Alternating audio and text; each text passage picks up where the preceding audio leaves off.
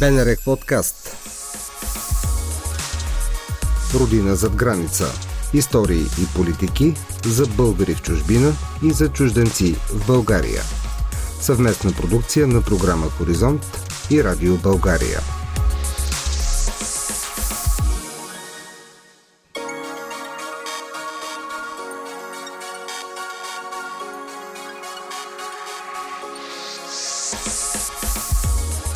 Здравейте! Започва пореден епизод на подкаста Родина зад граница, който правим заедно с Станислава Пирчева, с Красимир Мартинов и с мен Добринка Добрева. Темата отново е свързана с българите в чужбина и отново ще се върнем на това говорене за или против те да гласуват, когато са зад граница и трябва ли да ни определят съдбата тук на българите, които живеем в България. И въобще цивилизационен ли е този разговор? Актуален ли е в 21 век?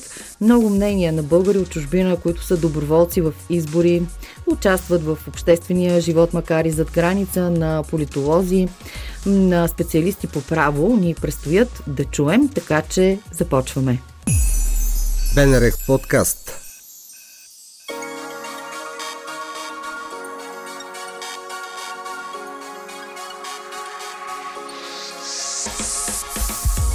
Какво ни казаха и какво не успяха да направят българите в чужбина с вота си на 4 април?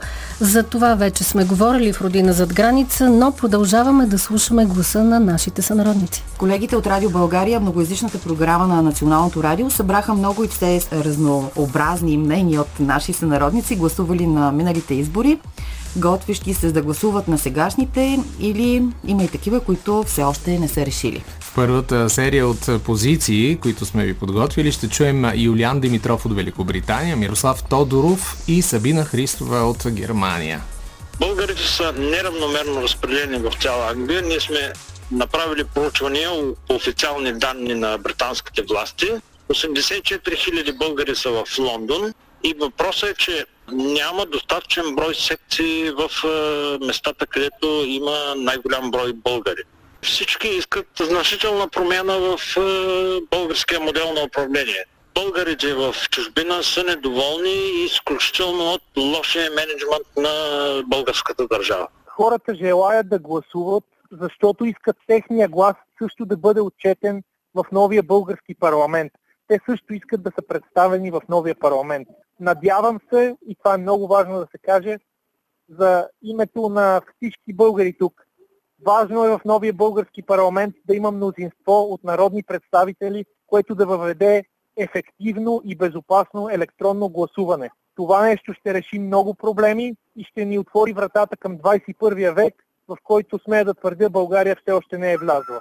Така както се живее тук, в Германия, така още по-добре може да се живее там, в България. Всичко зависи от начина по който ние подходим в мислите си и в реализацията на тези мисли.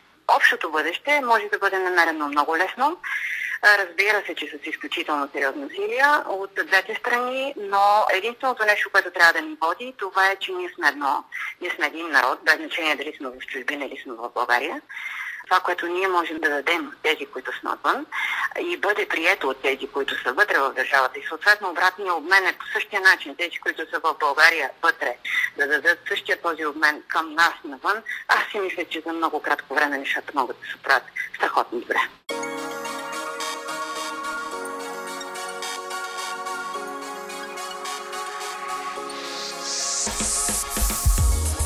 Чухме наши сънародници от чужбина. Сега преминаваме към още една връзка пряко по телефона с Швейцария.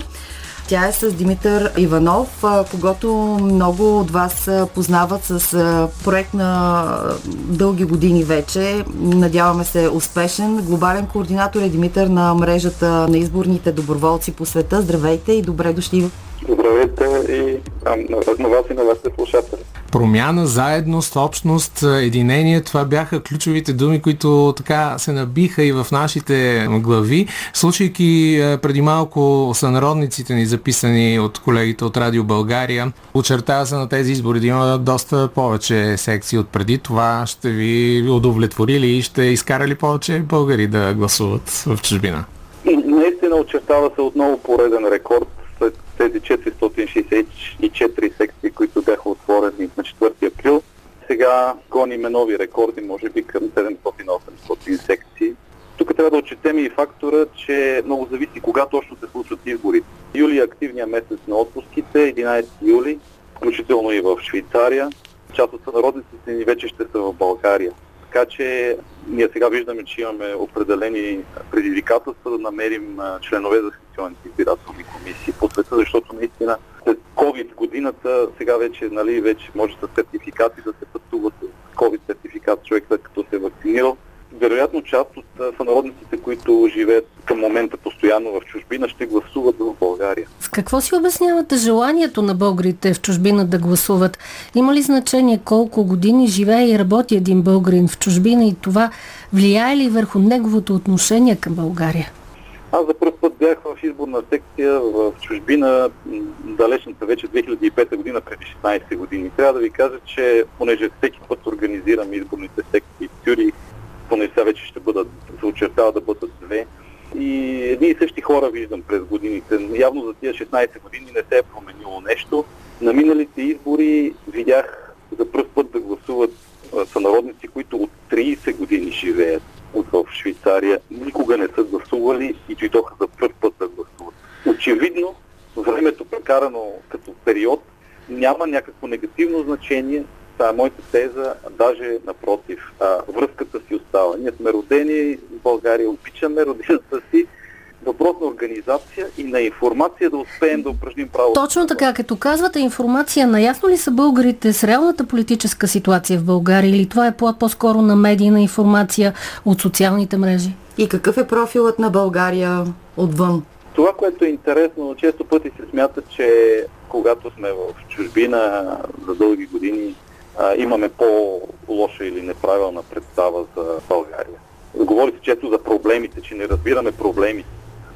Често пъти казвам в това отношение, че всъщност ние, понеже живееме в а, масово в уредени държави, с добре функциониращи системи и виждаме пък решенията на проблемите, които има в, в годината. В крайна сметка, дори да се върнем само за няколко седмици в вакансия, в момента, в който тръгваме да си подновяваме документите или да оправяме наследство, да купуваме, продаваме имот, веднага се сблъскваме с реалността и, и този сблъсък е доста интензивен като преживяване. Не е необходимо да го преживяваме няколко седмици или месеца или години, за да го разберем. Отношение мисля се, че взаимния поглед, това, което ние можем да допринесем, би било от полза. В крайна сметка, ако погледнем историята на възрожденска България и на след България, нищо ново не, не измисляме и тогава масово развива, елита на нацията е пращал децата си, тези, които имали възможност да го осигурят в чужбина да се образоват, върнат в България да донесат ноу-хау и знания. Стана дума за възрожденския модел. Сега обаче според вас, Димитър, дали той се преповтаря, защото забелязваме и една такава антивълна срещу българите в чужбина. Как вие зад граница приемате това настроение, тези мнения на вашите сънародници? Още повече, че всяко второ, трето българско семейство има роднини в България и това на практика е един разговор за нашите роднини. Българските граждани, които в някакъв период от живота си сме се установили да живееме в чужбина, не сме класически емигранти често пъти се бърка това нещо. Реалната картина е друга. Ние сме мобилни, съвременни български граждани. Всичките тези години, които съм в чужбина, виждам, че огромна част от хората сменят държавата, в която живеят и част от тях отново, част от нашите сънародници, след като са поработили или са учили в чужбина, се установяват отново да живеят в България. Нарочно не говоря за мигранти, нарочно не говоря за връщане, защото всичките тия думи са някакси като крайни такива едни. Ние живеем в едно съвременно, динамично време на мобилни комуникации, на много голяма, на дистанционно общуване, неща, които не са били така по времето на Алеко Константинов, примерно където едно писмо е трябвало три, три седмици да пътува през океана, за да стигне до някъде. Аз самия, след като завърших доктората си, се опитах да направя бизнес в България, инвестирах спестявания. Сега отново съм тук, но съм свързан. Нека да кажа конкретно с един пример как съм свързан.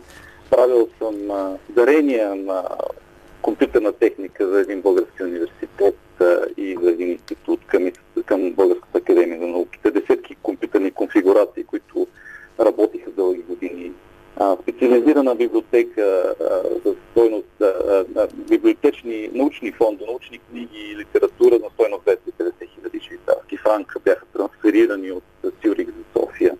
Финансирах значително създаването на първата малка детска къща за изоставените чита 2009 година към фундация Надежда за, за малките. Всичките тези неща не ги върша само аз. Десетки и стотици са сънародниците по света, които инвестират в култура, в образование, в социална дейност, в здравеопазване. Какво мислите, че трябва да направи българската държава, за да е по-атрактивна за вас, за да е ангажирана, за да ви въвлече в обществения, в политическия живот? Ето, инвестициите са факт. Най-напред българската държава и нейните институции трябва да се научат да общуват а, с а, диаспората, с мобилните български граждани, пръснаци на 5 или 6 континента по света.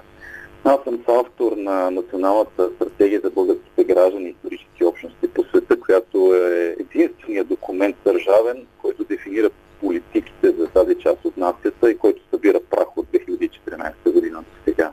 Някой чекмедже на Министерски съвет, където беше прият, беше прият този документ. Съвременните държави с големи общности по света, като Франция, Италия, Испания, а, освен депутати в а, район чужбина, имат и национален съвет на техните съграждани по света.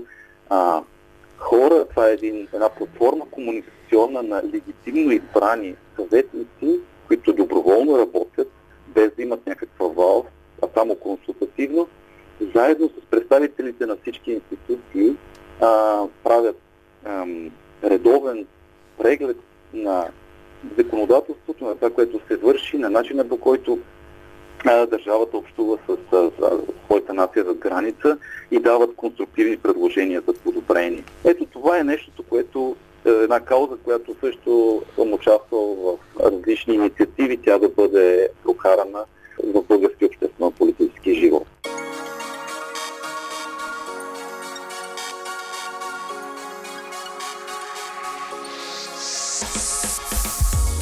Нашите сънародници много често и в а, пресизбирателното си право показват, че са свързани кръвно с а, мястото, където са родени, но за уроците от а, гласуването в чужбина, за подготовката а, за предстоящите избори, за това антинастроение, което се изпраща от България към българите в чужбина за и против, трябва ли да определят съдбата ни тук. Включваме с анализ от Германия нашата кореспондентка Капка Тодорова. Здравей и добре дошла в родина за граница. Здравейте. И така, настроенията в а, Германия, вече сме в предизборна кампания, организират се изборите, а, отношението към активността сега, вероятността за опашки. Въобще какво се коментира?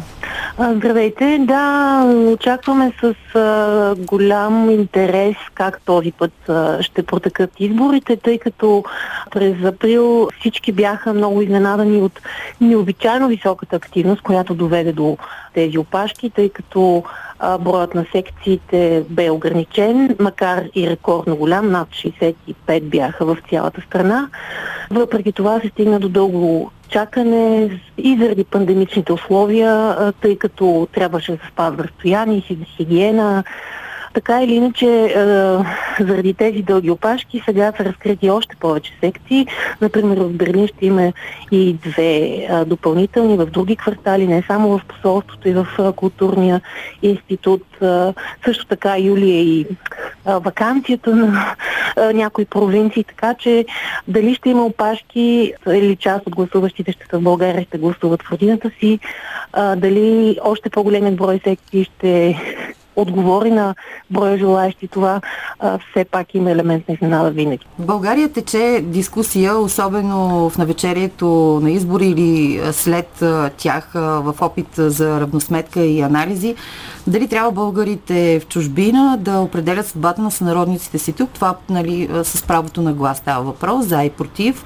А, много наистина бих казала а, излишен според мен, а, без да ангажирам никого а, диспут. Все пак сме в 21 век в демократична държава, но все пак а, как нашите сънародници отговарят на, на тази реакция на това антинастроение? Разбира се, голямата група са така, това е доста обидно отношение, тъй като ам, така или иначе, тя връзката не може да бъде прекъсната толкова лесно, както вече споменах, на повечето хора, които живеят в чужбина, голямата част от семействата им са в България, нали, непрекъснато се изтъква този довод, че българите в чужбина са най-големия донор. Страшно голяма е групата на българите, които са в чужбина по чисто финансови причини, за да спасят от финансова криза семейството си, т.е. те изобщо не са прекъсвали връзката си. Те са много повече в България, макар и на друго място, отколкото на самото това място. Има, разбира се, стари иммигранти, хора, които са миграли преди 20 години, които а, нямат вече семейства в България, които не се интересуват и те казват, че нямат понятие от а, политиката в България, но това са по-скоро единични гласове. И накрая капка ще се увеличи ли броят на доброволците за организирането на изборите в Германия? Още повече, че има неограничен брой изборни секции, които може да се откриват. Изобщо къде е доброволческия елемент? Има ли промяна в процеса? Доброволческият елемент е основният всъщност във всички, доколкото съм запозната, европейски държави и в САЩ. А, хората, които традиционно от години винаги се занимават и организират а, откриването на секции, се увеличават, а, привличат а, други. Това е изключително много работа. Аз а, това някой дори това а, обижда понякога българите в чужбина, когато им се казва, вие нямате никакво понятие не трябва да гласувате. Когато тук хората работят, а, те лично трябва да се отделят от времето месеци наред а, а, за откриване на секции. Когато хората пътуват по а, един час към секцията и обратно за да гласуват и съответно виждаме ниската изборна активност в България, че хората, до които имат готова открита секция, за която те изобщо не, не е трябвало да помърнат пръста си и трябва просто да отидат от среща до училището или а, да извърват 10 минути и въпреки това не го правят. Разбира се, тогава е обидно за българите в чужбина, когато има такива дискусии, но не само не намалява доброволчески елемент, а и се увеличава българите в чужбина са много активни и много заинтересовани. Бенерек подкаст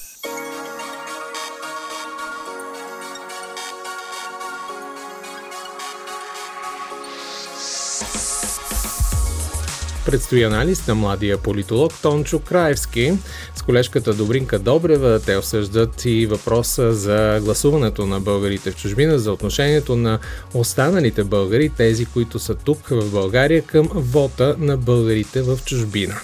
Винаги на фона на всеки един разговор за растежа на економиката, за инвестициите, за образованието, за съдебната власт, за, всяк, за, за всичко, а, стои въпроса за повече от милион или 2 милиона българи, които не са, в, а, не са в България или са напуснали през последните 30 години конкретно.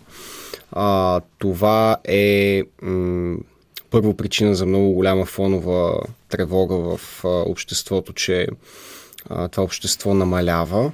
А, намалява драстично и бива, и бива не просто, нали, то не намалява просто като естествен приръст, то бива физически напускано в рамките на един човешки живот от много хора. И а, освен това а, създава предпоставки за как да кажа, за взаимни обвинения и за политически спекулации между различни партии. И не като че ли само и между партии, но и, да, и между различни групи в обществото. Това антинастроение, което на последните избори, които проведохме, а, така ескалира и се прояви, как си го обясняваш и то всъщност така в български контекст ли е? Има ли го някъде другаде по света? Не съм го наблюдавал на друго място по света, макар че бих могъл да предположа, а, може би в някаква степен а, имахме възможност да го наблюдаваме най-отблизо в Румъния, тъй като там а, въпросът за румънците в чужбина, които трябва да, нали, които гласуват на изборите и които се връщаха лятото за да протестират а, срещу а, правителството на срещу правителството на социалистите. Там беше доста, доста жива тема и там се оформи един много солиден блок срещу тях, който беше за ограничаването на техните за ограничаването на техните права и за в някаква степен за дискредитирането на тяхната политическа позиция, тъй като обвинението както от тяхна страна беше, че правителството, което в интерес на истината си беше демократично избрано в Румъния два пъти подред, е, е корумпирано и че нали, румънците в Румъния го толерират, пък нали, румънците от чужбина ще дойдат да избавят румънците в Румъния от а, от това, а от друга страна пък това консервативно мнозинство, което се оформи териториално в Румъния, пък тази група представлява нали, тази диаспората на Румъния представлява в някаква степен някакъв не точно румънски, по-скоро някакво глобално общество, на което Румъния не принадлежи. Нали, през това, че са суросоиди, че са найди какви си фундации. Прочим, но е факт, нали, че тия, тия хора им представляват различен менталитет, много различен менталитет, защото те са оформени на друго място и в, в друга среда, мислят по друг начин. Тази проекция и в България се прокрадва. И тя е подобна в България, да, както и в Румъния, предполагам. Затова казах, че това е най-близкият пример, в който mm-hmm. може да се вгледаме. Нещо подобно, а, нещо подобно има. А защо е толкова полярно и толкова ескалира? Ние всички имаме роднини и близки зад граница и приятели и, и в това антинастроение като че ли излизаме срещу собствените си роднини. Да, така е, но а, ако, се, ако се загледаме по-дълбоко в менталитета на, на нашето общество, то много често излизаме в много остри конфликти с роднини а, и не си говорим под 5-10 години с тях за някакви изключително битови глупости. Няма как да бъде адресиран пълноценно въпроса за гласуването в, на българите в чужбина и така нататък, ако не бъде изобщо адресиран както трябва въпроса за тази емиграция. А, защото въпросът за тази емиграция не е изяснен. Това е травма нали, в българското общество, много силна травма и тази травма се злоупотребява с нея. А, злоупотребява се включително, трябва да кажа, от а, някои от въпросните българи в чужбина, тъй като те предявяват уязвяваща претенция към а, своите сънародници тук, като казват, че едва ли не тези, които а, нали, са останали тук и които толерират а, корупцията в България, системната ендемична корупция и така нататък, че те малко или много а, са се примирили с, с, с, с някакво статукво, докато българите в чужбина имат някакъв морален и житейски капитал в повече от тях. Нали? Те са тези, които а, са свободните хора, те са а, архетипа за българите такива, каквито трябва да бъдат, а пък а, българите тук са отпадналия образ на българите, каквито са били и не бива да бъдат повече.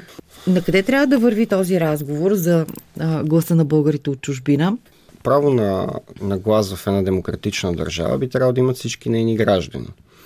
А, нали, които, са, които, са, които са пълнолетни, разбира се, и, а, и могат да упражняват а, това право с акъла си. А, въпросът е, че а, от тук нататък следва, че България по конституционното си устройство винаги от освобождението на сам е било в някаква по един или друг начин гражданска нация. При нея гражданството се добива от това да си сроден с български граждани, а, да имаш български происход или, както още в Търновската конституция е записано, да си роден на територията на България или, както там се казва, това е прекрасен текст, който някакси може би трябва да намерим място в преамбила и на настоящата конституция, поне да стои като артефакт, а, че всеки роб, нали, стъпил на българска земя, става свободен човек. Двояки въпроса. От една страна, гражданска нация ще рече, че тъй като че, че тя би могла да има диаспора навсякъде и тя има една естествена част от тази нация, която никога не се намира в България. И това, впрочем, винаги е било така. Ние сме имали по османско време всъщност една огромна част и даже може би най-значимата и политически и стопански активна част на, на, на българското общество се е намирала в Истанбул. И ние след освобождението постепенно скъсваме с тази диаспора. Там смисъл отхвърляме я някакси от а, новото тяло на нацията а, и изхвърляме, а това всъщност е огромна част от, от българското общество и както казвам, нали, културно-стопански да. изключително важна. Той Букурещ е бил образователна В Букурещ, да, да, просто да. Да, да. да, да, И това Букурещ, е така. Аз не съм се сещал, че наистина сме имали винаги. И прочи, ние всъщност винаги сме имали и те винаги са били, как да кажа, те винаги са били с голямо значение в, в политиката и в културата на България. Например, подигото на Иван Вазов в 1894 година. Мисля, че е за първ път а, първо издадено в, а, в Англия на английски язик, тъй като в този момент а, политическата конъюнктура малко или много не позволява да се издаде в България. Мисля, че малко по-късно се издава, почти същата година, но е, показателно е, че дори някакви а, неща, които ние считаме за много фундаментално, а, фундаментални за, за българската история или култура, а, са първо станали факт отвъд границите на България и после са дошли, и после са дошли в нея. А, това не ги прави по-малко български и това не, не унижава по никакъв начин достоинството ни на българи и, и, и достоинството на, на държавата ни. Просто показва, че тая държава е сложна съвкупност и тази съвкупност включва българите извън пределите на тази държава. С тази оговорка, че с това не бива да се злоупотребява. А, тоест не бива и никога не го е имало това да се предявява някаква морална претенция от едните или от другите, от едната или от другата страна на границата, да се предявява морална претенция а, че видите ли, едните имат моралното преимущество да решават, дали защото дават повече пари, дали защото те живеят в по-свободен и по-цивилизован свят, дали защото те са по-умни, по-образовани. Никога, никога този, този дискурс не е бил предявяван и не бива да се случва. Казваш, че а, българите а, зад граница винаги са участвали в обществено-политическия живот, са били от значение и важни хора. Този вод от чужбина, който виждаме, че е доста активен, изборите, които предстоят, според теб с какво ще бъде по-различен? Какви ще бъдат особеностите? Вероятно, най-вероятно, постижението, което беше направено на последните избори от около 180 хиляди гласа, което е абсолют, като абсолютно число рекорд, вероятно ще бъде с малко или много, но ще бъде отново а, подобрено, поради причина на това, че се разкриват вече неограничен брой секции в страните извън ЕС. Тоест, нали, в САЩ, в Турция, в Великобритания, където знаете, че има много български граждани. А, може би стигнат над 200 хиляди. вероятно, за тенденцията, която се е оформила при резултатите, ще бъде подобна. А, и как да кажа, отново ще представлява някакъв морален а, капитал а, в ръцете на партиите, които доминират а, там, да могат да заявят, че те са спечелили този изключително престижен а, вод. Аз, както казах, това за мен е много нездравословен начин на говорене, да се, да се представя вода в чужбина като по-престижен вод да спечели една партия. Един вид, че тя е партията на бъдещето или партията на, на, на моралния превес, ако тя притежава вода на българите в чужбина. А Не бива, е в момента, в който започнем да гледаме на тях по този начин, ще ги загубим. Това се опитвам да кажа. Защото в някаква степен така се е случило с българите в Македония. А, през едно идеализиране в един момент скъсваме с тях. Мисъл, а, те, те не са някакви благородни, благородни диваци по Русо, нали, които ще ни научат как да бъдем чисти и морални отново и така нататък. Не, те са българи като всички нас останали и трябва да гледаме на тях като на такива. Да, това е урокът от чужбина. Така ми се струва. Да. Бенерек подкаст.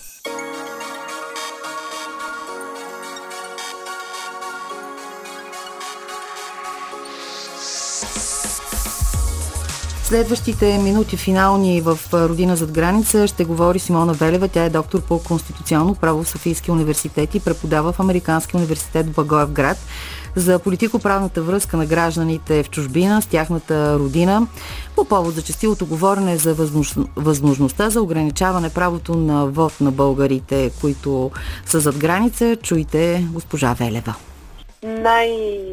най-големи са били борбите през последния век по отношение на правата на жените, за да могат те да гласуват. По отношение на Търновската конституция и това, което споменахте за българския исторически контекст, член 86 от Търновската конституция предвижда, че всички български граждани, които имат възраст по-горе от 21 години, се ползват с граждански и политически правдини. Това е здравата основа, въз основа на която след това изборните закони се развиват и през 1937 година е дадено право и на жените в България да гласуват. Самите избирателни закони лишават а, от избирателни права определени социални групи. Просеците, например, държатели на публични домове, лица под съдебно запрещение или настойничество, осъдени, поступили на работа в чужбина без разрешение. Същевременно обаче въпросът за достъпа до урните никога не е бил кой знае колко проблемен. В един случай говорим за правно ограничаване на правата, в другия случай говорим особено в днешния контекст, за фактическо ограничаване до урните. Как стои въпросът с фактическото ограничаване до Това е урните? много погрешен подход, според мен, защото а, в крайна сметка, когато един човек е гражданин на една държава, означава, че има една устойчива политико-правна връзка с тази държава. ако ти си български гражданин, независимо къде си, означава, че ти носиш част от България със себе си. Някой да ти ограничава избирателното право или участието в изборите е на първо място противозаконно и противоконституционно. На второ място е неоправдано с никакви аргументи. Аз сега ще дам примери за това какво се говори и какво според мен стои на среща. А именно в крайна сметка, щом ти си българин, ти трябва да имаш право да гласуваш. Независимо дали си от години в чужбина, България е там, където има дори един българин. А по отношение на аргументите, че българите в чужбина не плащат данъци или се дезинтересирали от това какво се случва в България, не съм съвсем съгласна. Подходът към тях да бъде по посока ограничаване на избирателното им право. Защото ако искаме да привлечем повече инвестиции от българи в чужбина, държавата трябва да мисли в тази посока, така че България отново да бъде атрактивна за тези хора, които са в чужбина, така че те да изпращат пари или да инвестират в България. Нещо, или да което, се върнат. Или най-вече да се върнат. Това ще бъде най-хубаво, разбира се. По отношение на достъпа до самите избирателни урни, в много държави се гласува по почтата, а в някои европейски държави се гласува и електронно. А, такива са примерите в Австралия, например, се гласува още от 19 век по почтата. В САЩ а, има възможност за гласуване по почтата още от времето на гражданската война, а пък в Германия и Обединеното кралство последните години се използва изключително активно гласуването по почтата. Дори в една Румъния, която ни е съседка е толкова по-близо до нас, заради COVID гласуването по почта беше приложено през 2020 година, защото те тогава имаха избори. Не казвам, че гласуването по почтата не крие своите рискове, но в редици демократични държави е приложен подход, така че нези членове на обществото, граждани на една държава, които не са в този един момент в страната, да могат да упражнят правото си на глас и това е най-нормалното нещо. Дори да имаме някакви специфични проблеми, държавата трябва да се опитва да ги реши не чрез просто ограничаване на достъпа до урните, а напротив, чрез други механизми, така че тези хора да са по-активно въвлечени в политическия живот, защото така функционира демокрацията. Един друг спор, тук една друга дилема, виждате, че се задава за машините и за хартиените бюлетини. Има ли някакво притеснение от тази достъпност? Ще видим какво ще се случи на предстоящите избори. Хубаво е, че в промените, които приеха от 45-то Народно събрание в изборния кодекс, навсякъде ще има и хартия, там където не може да се достави машина или машината по някаква причина не работи. Машината е добър вариант от гледна точка на това, че с нея няма недействителни бюлетини. Избора се прави по изключително бърз начин. Доверието на част от хората в машините може би не е кой знае колко високо, но въпреки това, ако те са свързани с интернет, опасностите от манипулиране са изключително малки, да не кажа никакви. Така че машините имат своите позитиви, имат и своите негативи.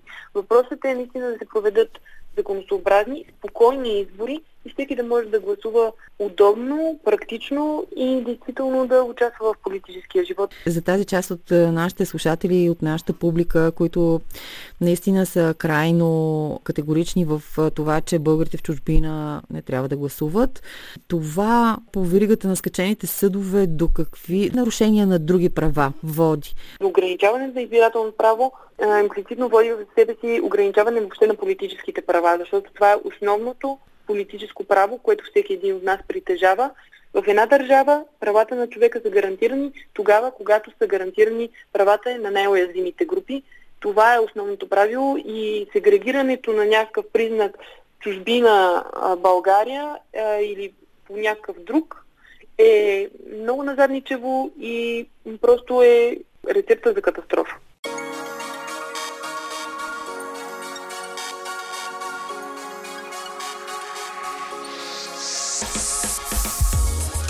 Това е финала на днешния подкаст Родина зад граница, който направихме заедно с Красимир Мартинов, Станислава Пирчева и с мен Добринка Добрева. Чухте епизод на подкаста Родина зад граница. Можете да ни намерите на сайта на Българското национално радио, в платформите Spotify и SoundCloud и в каналите ни в Apple и Google.